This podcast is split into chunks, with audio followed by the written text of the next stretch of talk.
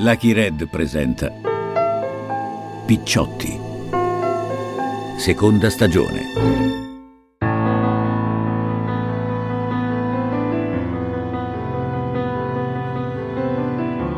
La mafia raccontata da Lirio Abbate.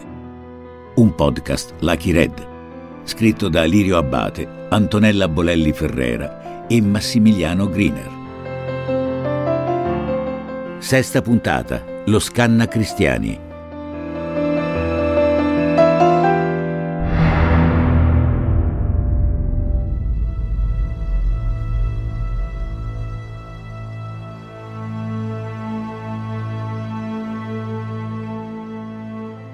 È un martedì pomeriggio, giorno di maneggio.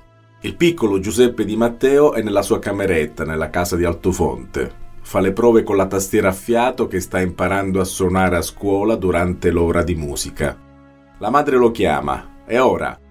Il ragazzino lascia lo strumento sul letto e si prepara per la lezione di equitazione. Non gli fanno mancare niente. Da quando poi suo padre è stato arrestato, la madre e il nonno lo riempiono di attenzioni. Ma il bambino è sempre un po' chiuso, taciturno e raramente sorride.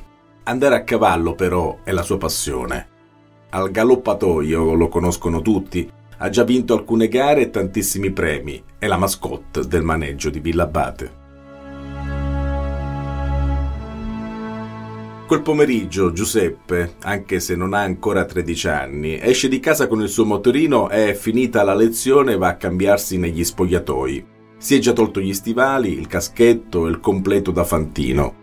Si sta mettendo i pantaloni quando arrivano alcuni uomini armati, hanno le pettorine con la scritta Polizia di Stato e gli dicono Sei tu il figlio di Di Matteo? Siamo della protezione, dobbiamo portarti da tuo padre. Giuseppe è emozionato all'idea di incontrare suo padre. Non si stupisce che quegli uomini con le pistole lo portino via e lo facciano salire su una Fiat Croma con il lampeggiante.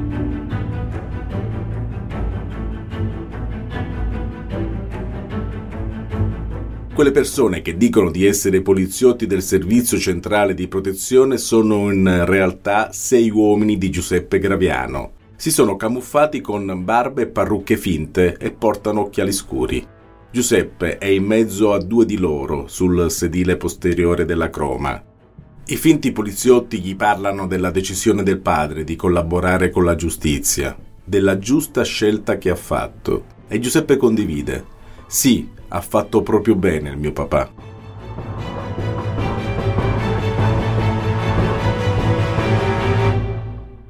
Sono Liria Abate e con il sequestro dell'undicenne Giuseppe Di Matteo, la cui sola colpa è quella di avere un padre mafioso che ha deciso di collaborare con la giustizia, vi racconto una delle figure più nere di Cosa Nostra, quella di Giovanni Brusca, Uscanna Cristiani.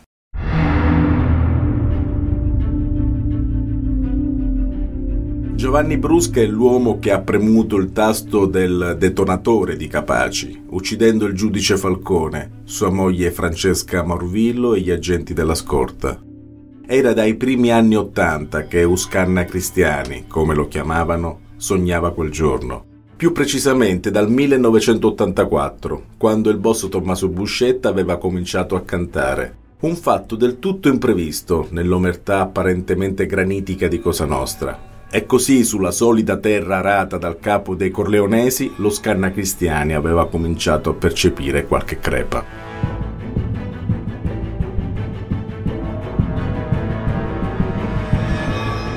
Il destino di Giovanni Brusca era segnato dalla nascita, figlio del mafioso Bernardo, capomafia di San Giuseppe Iato e potente alleato dei Corleonesi, fedelissimo di Riina anche durante la più feroce delle guerre di mafia. Quando Giovanni era ancora un ragazzo, il padre un giorno l'aveva convocato e gli aveva detto che da quel momento sarebbe stato agli ordini di Rina e che avrebbe dovuto obbedire a Zutotò senza prima chiedere il permesso a lui. E come primo ordine Rina gli aveva chiesto di ammazzare il colonnello dei carabinieri Giuseppe Russo. Giovanni Brusca aveva obbedito senza fiatare. Era il 1977 e ancora aveva solo vent'anni. La sua carriera di sicario avanza quando Ucurtu vuole liberarsi di chi secondo lui ha tradito Cosa Nostra. Ce l'ha con gli ex fiancheggiatori che appartengono al mondo politico, i colletti bianchi. Loro se la cavano con poco, mentre i picciotti si beccano l'ergastolo. Questo pensa. E così il fedele Brusca comincia a fare polizia. Tra i tantissimi omicidi, forse 150, difficile calcolarli, è lui a eliminare anche Ignazio Salvo, il potente esattore di Salemi, ex alleato di Cosa Nostra. Un abile sicario, non c'è dubbio, ma niente di più, come spiega il magistrato Alfonso Sabella. Giovanni Brusca non è mai stato amato particolarmente da Salvatore Rina, tant'è vero che quando muore Bernardo Brusca, reggente del mandamento, non viene nominato Giovanni Brusca, contrastando le, le regole di Cosa Nostra, perché Rina nomina Balduccio di Maggio. Una scelta che gli costerà cara, perché lo ricordiamo, è stato proprio Balduccio di Maggio, fuggito da Palermo temendo di essere ammazzato come tanti altri, ad aiutare gli uomini di Ultimo nella cattura del capo dei capi.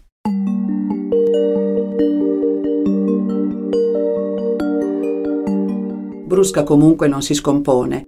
Dopo l'attentato di Capaci rimane un po' defilato, perché anche Zubinu ha preso le distanze da lui. Defilato sì, ma non più di tanto.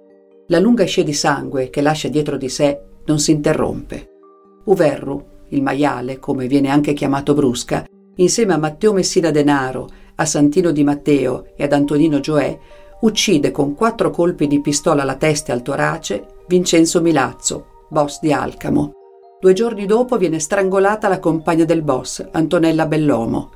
È una maestrina di 23 anni che implora di aver salva la vita. Dice che aspetta un figlio. La giovane donna cade nella trappola che le hanno teso. Si reca a un appuntamento perché le hanno fatto credere di darle notizie di Vincenzo e quando arriva sul posto trova qualcuno in agguato. Antonella Bonomo implora i killer fino all'ultimo in nome di quel bambino che dice di portare in grembo ma l'ordine di Salvatore Rina, avallato da Matteo Messina Denaro, che era presente, doveva essere eseguito a qualsiasi costo. Così la donna viene strangolata con una corda e sepolta in una buca assieme al corpo del suo fidanzato Vincenzo.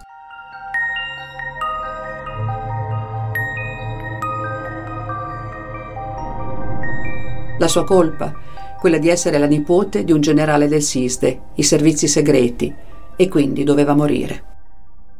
Adesso però il problema principale di Brusca è un altro, l'applicazione del 41 bis che ha portato fermento nelle carceri e in generale in Cosa Nostra. Occorre scogitare qualcosa. Non essendo propriamente uno stratega, con l'aiuto di Matteo Messina Denaro, pianifica di uccidere un agente della polizia penitenziaria per ogni paese siciliano. Ma come emerge da alcune sentenze, i detenuti, per timore di ritorsioni, dicono di no lo scannacristiani ripiega allora su attentati minori che non causano morti. Servono solo a lanciare dei segnali, a differenza delle bombe che in quel momento scoppiano in continente e mietono vittime innocenti.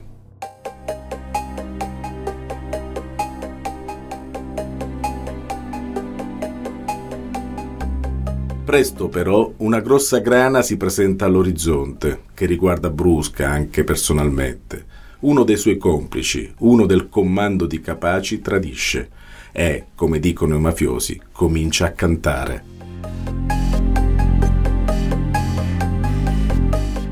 Si tratta di Santino di Matteo, soldato semplice della famiglia di Altofonte, paese compreso nel territorio di Brusca. Viene arrestato nel giugno del 1993 e pochi mesi dopo ammette di essere stato uno degli artefici della strage di Capaci davanti al procuratore Giancarlo Caselli fa tutti i nomi, a cui seguono decine di arresti. Dell'attentato in cui ha perso la vita il giudice Falcone conosce ogni dettaglio. Racconta che subito dopo Rina è Brusca l'artefice dell'attentato e dell'esecutore materiale.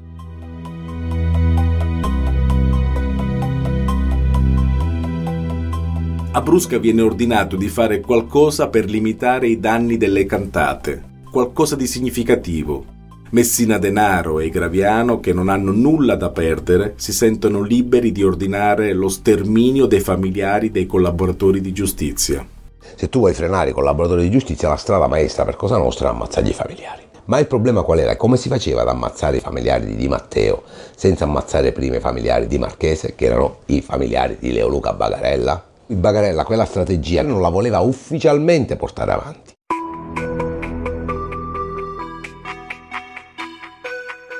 Quanto a Brusca, quando gli viene chiesto di uccidere i parenti di Santino di Matteo, dice che nemmeno quelli si possono ammazzare, perché il padre dell'infame è un uomo d'onore e la moglie si è pubblicamente dissociata dal marito. Spalleggiato da Matteo Messina Denaro, interviene Giuseppe Graviano.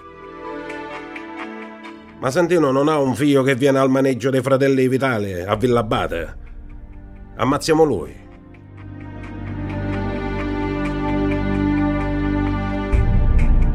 Graviano lo sa, perché il cavallo che il piccolo di Matteo monta è tenuto nel maneggio. È un puro sangue del valore di 35 milioni di lire. Lo ha fatto ottenere lui al papà del bimbo senza fargli spendere un soldo.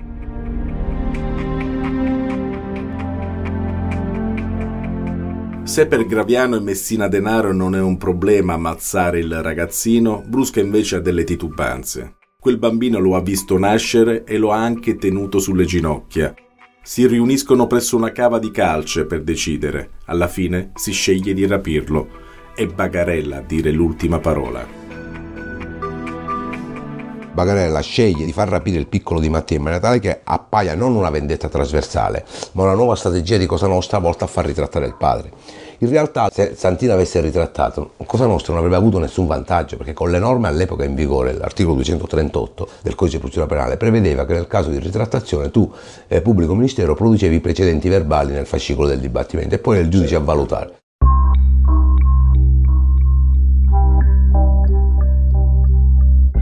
Bagarella allontana così lo spettro di altre ritorsioni nei confronti dei parenti dei collaboratori di giustizia e anche per Brusca il rapimento è la mossa migliore, benché sappia che il sequestro sarà solo il primo passo. È lui stesso a confessarlo al PM Alfonso Sabella.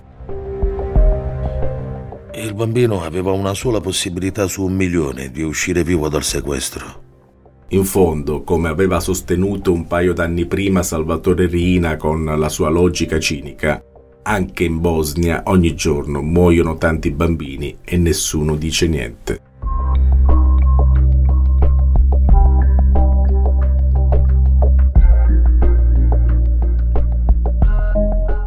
Nel sequestro sarà coinvolto Salvatore Grigoli, l'assassino di Don Pugliesi, e a lui che Giuseppe Graviano assegna l'incarico. Non resta che pianificare il sequestro, ma non è difficile. Brusca conosce bene le abitudini del bambino, sa che frequenta quel maneggio nei pressi di Villa Abate.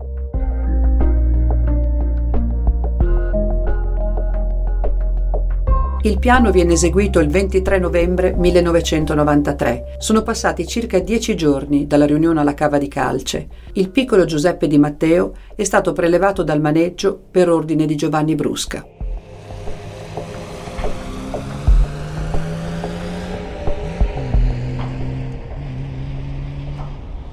A fare da battistrada c'è un'anonima Fiat Uno che precede la croma.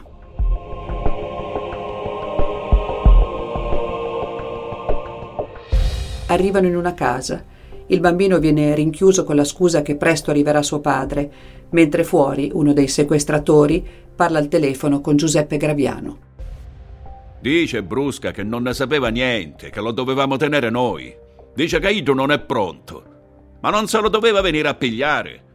Che minchia me ne faccio io di sto coso?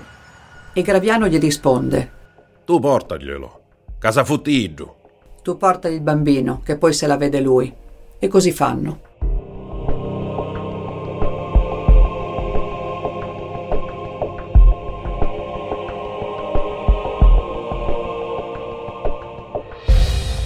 La tragica farsa a questo punto finisce.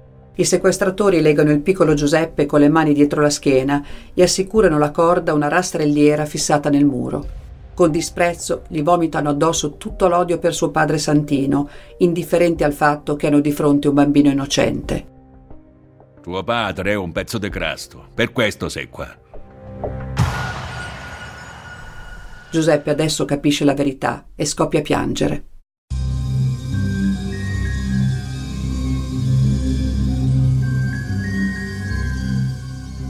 Brusca non perde tempo. La prima mossa è fare arrivare un messaggio al nonno.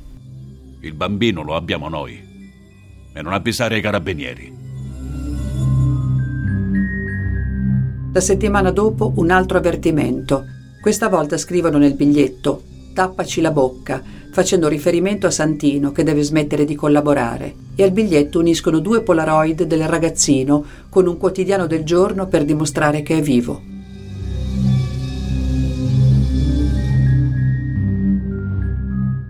Per otto o nove mesi il bambino viene tenuto nell'Agrigentino, spostato da un rifugio all'altro per non farlo trovare. Posti tutti uguali, squallidi. Gli danno da mangiare solo pizza, pane e acqua. La comunicazione con la famiglia è difficile, quasi impossibile. Francesca Castellese, madre del bambino e moglie di Santino Di Matteo, non parla al marito in carcere. Si è dissociata dalla scelta dell'uomo lo definisce un infame.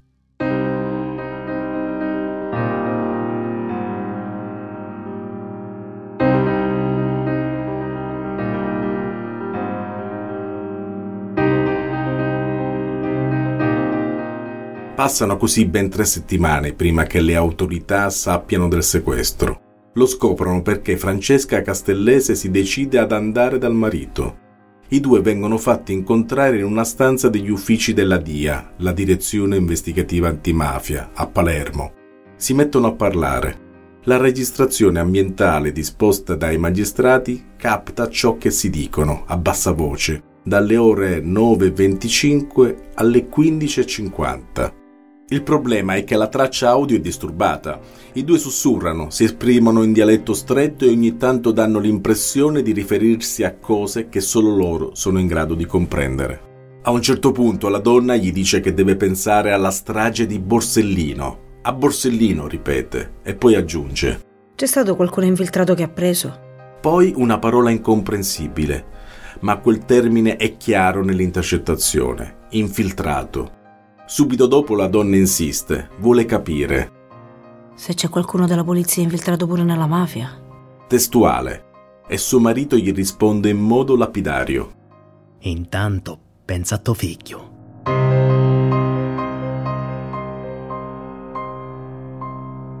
Intanto pensa a tuo figlio. In seguito, Francesca Castellese negherà di aver mai fatto pressioni sul marito affinché ritrattasse e smettesse di collaborare con la giustizia. Negherà anche qualsiasi accenno a infiltrati dello Stato nella mafia. E Di Matteo, che non si rimangerà mai le accuse lanciate ai suoi vecchi compari neppure di fronte allo spettro della morte di suo figlio, su questo specifico punto non dirà mai una parola, come se quel riferimento non fosse mai esistito. Eppure, nelle carte c'è, nero su bianco, nell'audio delle bobine registrate si sente, un infiltrato nella mafia.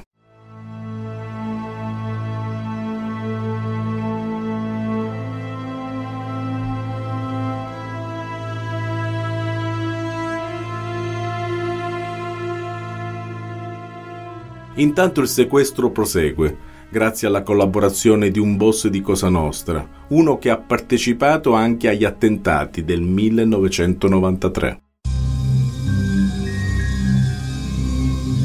Quando Brusca non riusciva a trovare un covo dove tenere prigioniero il ragazzino, Matteo Messina Denaro lo autorizzava a rivolgersi agli uomini d'onore del Trapanese. E così Giuseppe viene portato in una villetta a Castellammare del Golfo, viene rinchiuso in un bagno dove c'è appena lo spazio per appoggiare a terra un materasso. Nella porta i mafiosi hanno realizzato uno sportellino in basso e da lì gli passano il cibo. Tra i carcerieri che si alternano, in un primo tempo ci sono un paio di latitanti che avevano frequentata casa di Matteo. Temono che Giuseppe possa riconoscerli. Per questo non gli parlano mai e comunicano con lui solo per mezzo di bigliettini passati dal buco della porta ma viene il momento di un nuovo trasferimento. Peppe Ferro, capofamiglia di Castellammare, quando viene a conoscenza che l'ostaggio è nella sua zona, va su tutte le furie. Se la prende anche con Matteo Messina Denaro che ha dato il suo avallo. Ferro non ne vuole sapere niente di quella storia e non è l'unico in Cosa Nostra. Il ragazzino va portato via da lì.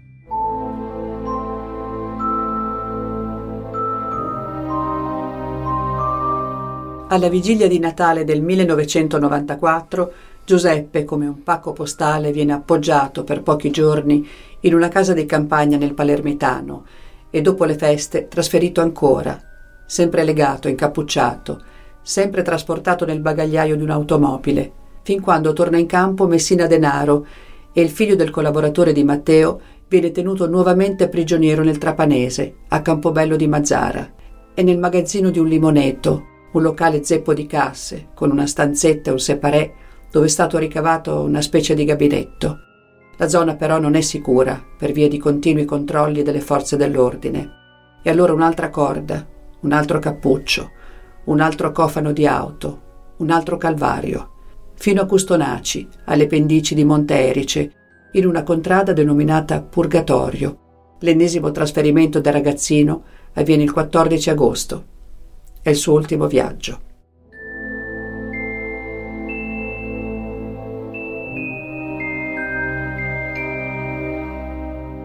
Giuseppe viene riportato nella casa di campagna nel Palermitano, dove gli uomini di Giovanni Brusca hanno finito di realizzare un bunker sotterraneo con l'ascensore. Giuseppe ormai terribilmente debilitato, non ha più visto la luce del sole, non ha più respirato l'aria aperta, non oppone ormai alcuna resistenza, gli mancano le forze. Si lascia trasportare, si lascia legare i polsi, si lascia incappucciare e legare alla catena.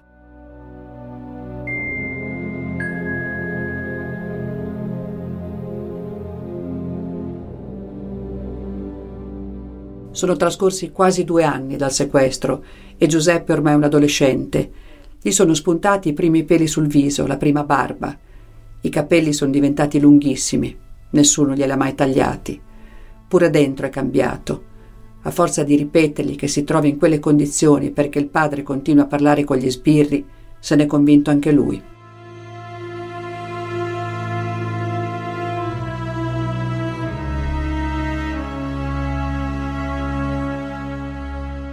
Il sequestro sembra in una lunga fase di stasi, finché succede qualcosa che fa cambiare il passo ai rapitori e accelera la fine. È quando Giovanni Brusca viene a sapere di essere stato condannato all'ergastolo insieme a Leoluca Bagarella per l'omicidio di Ignazio Salvo.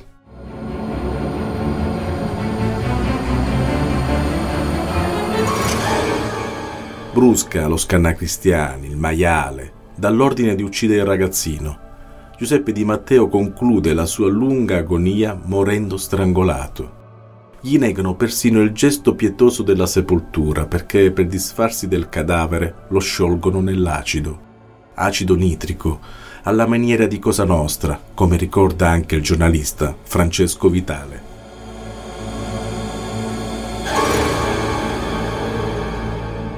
Quella è una storia proprio uh, di mafia, autentica, pura, diciamo, schifosamente pura, che eh, però rientra nell'impazzimento dell'organizzazione, nel caso specifico di Leoluca Bagarella e Giovanni Brusca.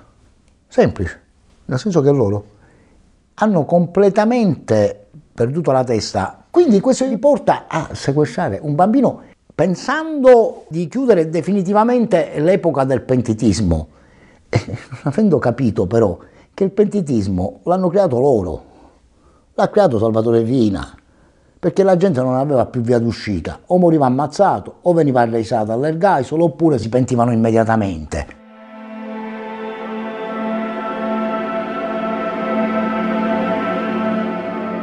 Il sequestro e l'omicidio del piccolo di Matteo sono l'ultimo abominio di Giovanni Brusca da quel momento non fa altro che nascondersi insieme alla compagna e al figlio piccolo, Davide. Non per molto però.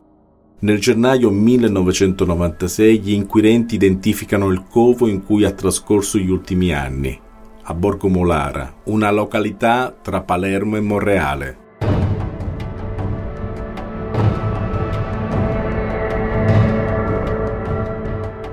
ma quando la polizia irrompe l'unica cosa che trova sono gli effetti personali. Oggetti di lusso, orologi costosi. Viene trovato anche il passaggio segreto da cui è riuscito a sottrarsi alla cattura, ma ormai gli sono addosso.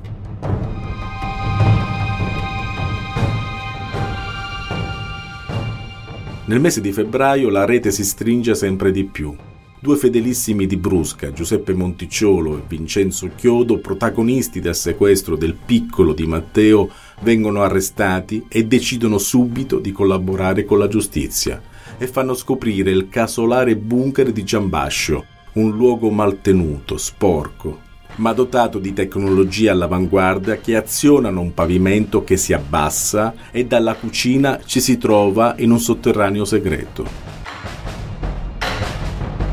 Al suo interno c'è un arsenale, pistole, fucili mitragliatori, bazooka, esplosivi, bombe anticarro e persino dei missili, armi ad alto potenziale che provengono dall'est europeo, Iran e Afghanistan. Ma gli agenti, nel bunker di Giambascio, scoprono qualcosa che li colpisce ancora di più, qualcosa di sconvolgente. Questa è stata l'ultima prigione del piccolo di Matteo. Questo è il luogo in cui è stato barbaramente ucciso.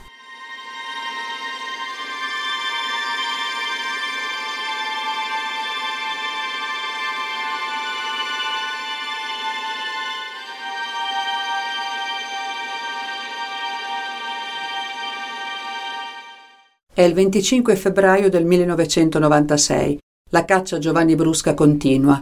A dare la svolta è la cattura di un altro ricercato, come racconta Renato Cortese, che all'epoca era il capo della sezione catturandi della squadra mobile di Palermo.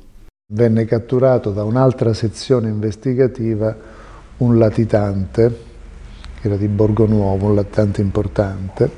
All'interno del covo c'era un'agendina telefonica con delle sigle e ogni sigla aveva abbinato un numero di telefono. In quel periodo erano tanti collaboratori di giustizia, ovviamente c'era un altro collaboratore di spessore minore che nel momento in cui ha appreso dell'arresto di questo latitante ci raccontava che questo è in contatto con Ignazio Traina, se prendete Ignazio Traina vi porta a Giovanni Brusca. Da lì nasce l'elaborazione di questi numeri telefonici abbinati a una sigla IGN.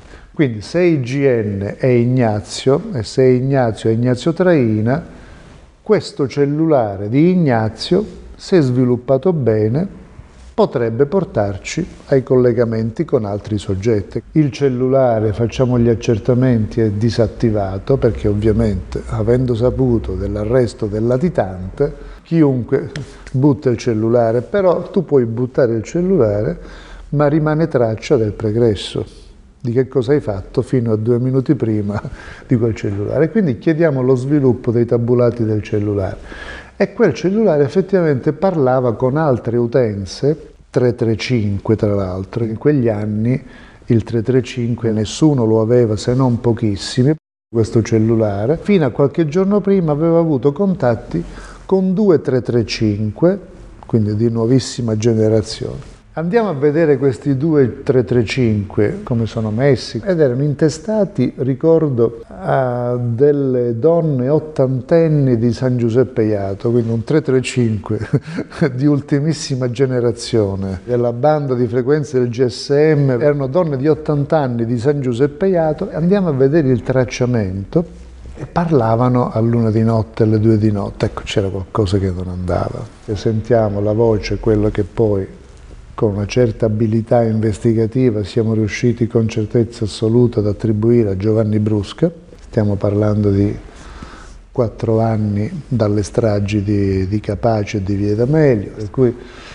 provo a immaginare quanta rabbia, ma quanta anche soddisfazione nel poterlo sentire al telefono e quanta impotenza, questo è il termine giusto, che quando tu localizzi in quel periodo il cellulare ti dice che è ad Agrigento, ma essendo un GSM di nuovissima generazione, la stessa azienda delle telecomunicazioni in Italia ti dice non siamo in grado di localizzarlo. E questo ti fa una rabbia perché lo ascolti, lo senti, ma non riesci a dare un luogo esatto, definito ma come ricorda Alfonso Sabella, il cellulare viene finalmente localizzato. Avevamo finalmente localizzato sto maledetto cellulare, la tecnologia non ci permetteva il posizionamento esatto. Avevamo un margine d'errore che era di un chilometro e mezzo quadrato. Brusca c'era scappato due volte con tunnel sotterranei da Borgo Molara e da, da Baldinucci, non potevamo più correre i rischi di farcelo scappare. Scopriamo che c'è uno strumento che mi può permettere di ridurre questo margine di errore da un chilometro e mezzo quadrato a 400 metri quadrati, su cui possiamo provare un blitz con un bel poco di poliziotti e tenerlo operativo per diverse ore fino a quando non setacciando tutti i tombini possibili e immaginabili, tutti i tunnel sotterranei possibili e immaginabili. Avevamo localizzato in località Cannatello, ma non sapevamo esattamente dove fosse. E continua Cortese. L'unico modo era fare un blitz in diretta mentre lui sta parlando al telefono e quindi essere certi che quella casa dove c'è il cellulare c'è anche il soggetto che fisicamente parla. E quindi ci siamo inventati la soluzione di eh, far entrare un rumore di sottofondo nelle intercettazioni. Se lui parla al telefono, faccio passare una moto smarmittata, quindi molto rumorosa, sotto casa, se la sento al telefono vuol dire che la casa è quella, ma anche lui che sta parlando sta là. E così è stato. I ragazzi della catturante di Palermo pronti a poche decine di metri dal rifugio, nel momento in cui parte la telefonata, nella cuffia dei nostri operatori c'è la voce di Giovanni Brusca, do il via alla moto di, di andare sotto casa, passa il rumore, lo sentiamo nella cuffia e quindi io do il via all'operazione ad Agrigento.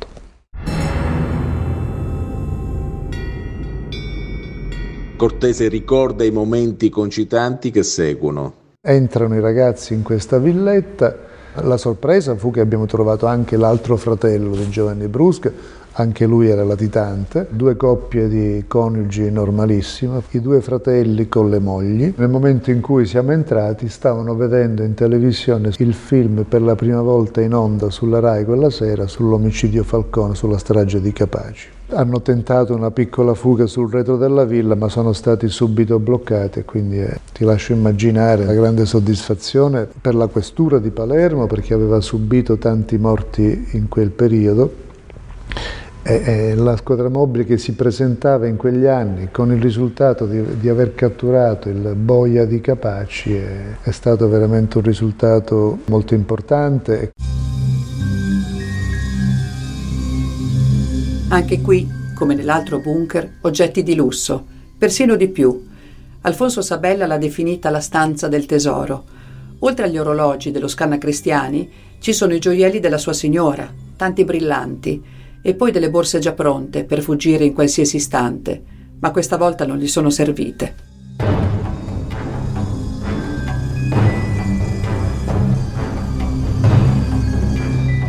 Il corteo di auto della Catturandi procede a sirene spiegate dall'Agrigentino verso la questura di Palermo.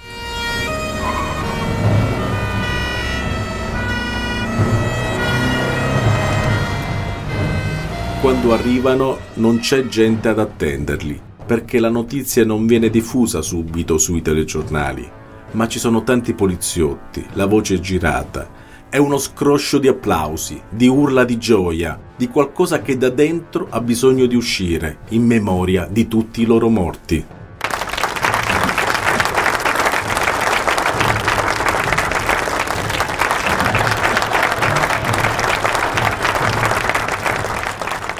Con l'arresto di Giovanni Brusca, Provenzano è più forte.